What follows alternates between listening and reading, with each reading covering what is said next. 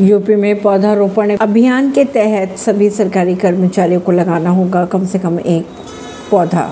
उत्तर प्रदेश में इस बार पौधारोपण अभियान के तहत 35 करोड़ पौधे लगाए जाएँगे, जिनमें से 22 जुलाई को 30 करोड़ और 15 अगस्त को 5 करोड़ पौधे रोपे जाएँगे। राज्य सरकार के अनुसार सभी सरकारी कर्मियों को कम से कम एक पौधा लगाना अनिवार्य रहेगा और पौधारोपण अभियान के तहत अभियान के लिए 22 जुलाई को सरकारी कार्यालयों में आधे दिन का अवकाश भी रहेगा। भारी बारिश के बीच 10 राज्यों के लिए जारी हुआ अलर्ट। आईएमडी ने पश्चिम बंगाल और सिक्किम के लिए भारी बारिश, बाढ़ व भूसंकलन की चेतावनी के साथ रेड अलर्ट जारी किया है। इसके अलावा आठ राज्यों की अगर बात की जाए तो आठ राज्यों के लिए ऑरेंज अलर्ट जारी कर दिया गया है, जहाँ पर बहुत ज़्यादा बारिश होने की आशंका बताई जा रही है। इनमें शामिल है महाराष्ट्र, गोवा, कर्नाटक, उत्तराखंड, उत्तर प्रदेश और बिहार जैसे राज्य। ऐसी ही खबरों को जानने के लिए जुड़े रहिए जनता से रिश्ता पॉडकास्ट से। परवीन दिल्ली से।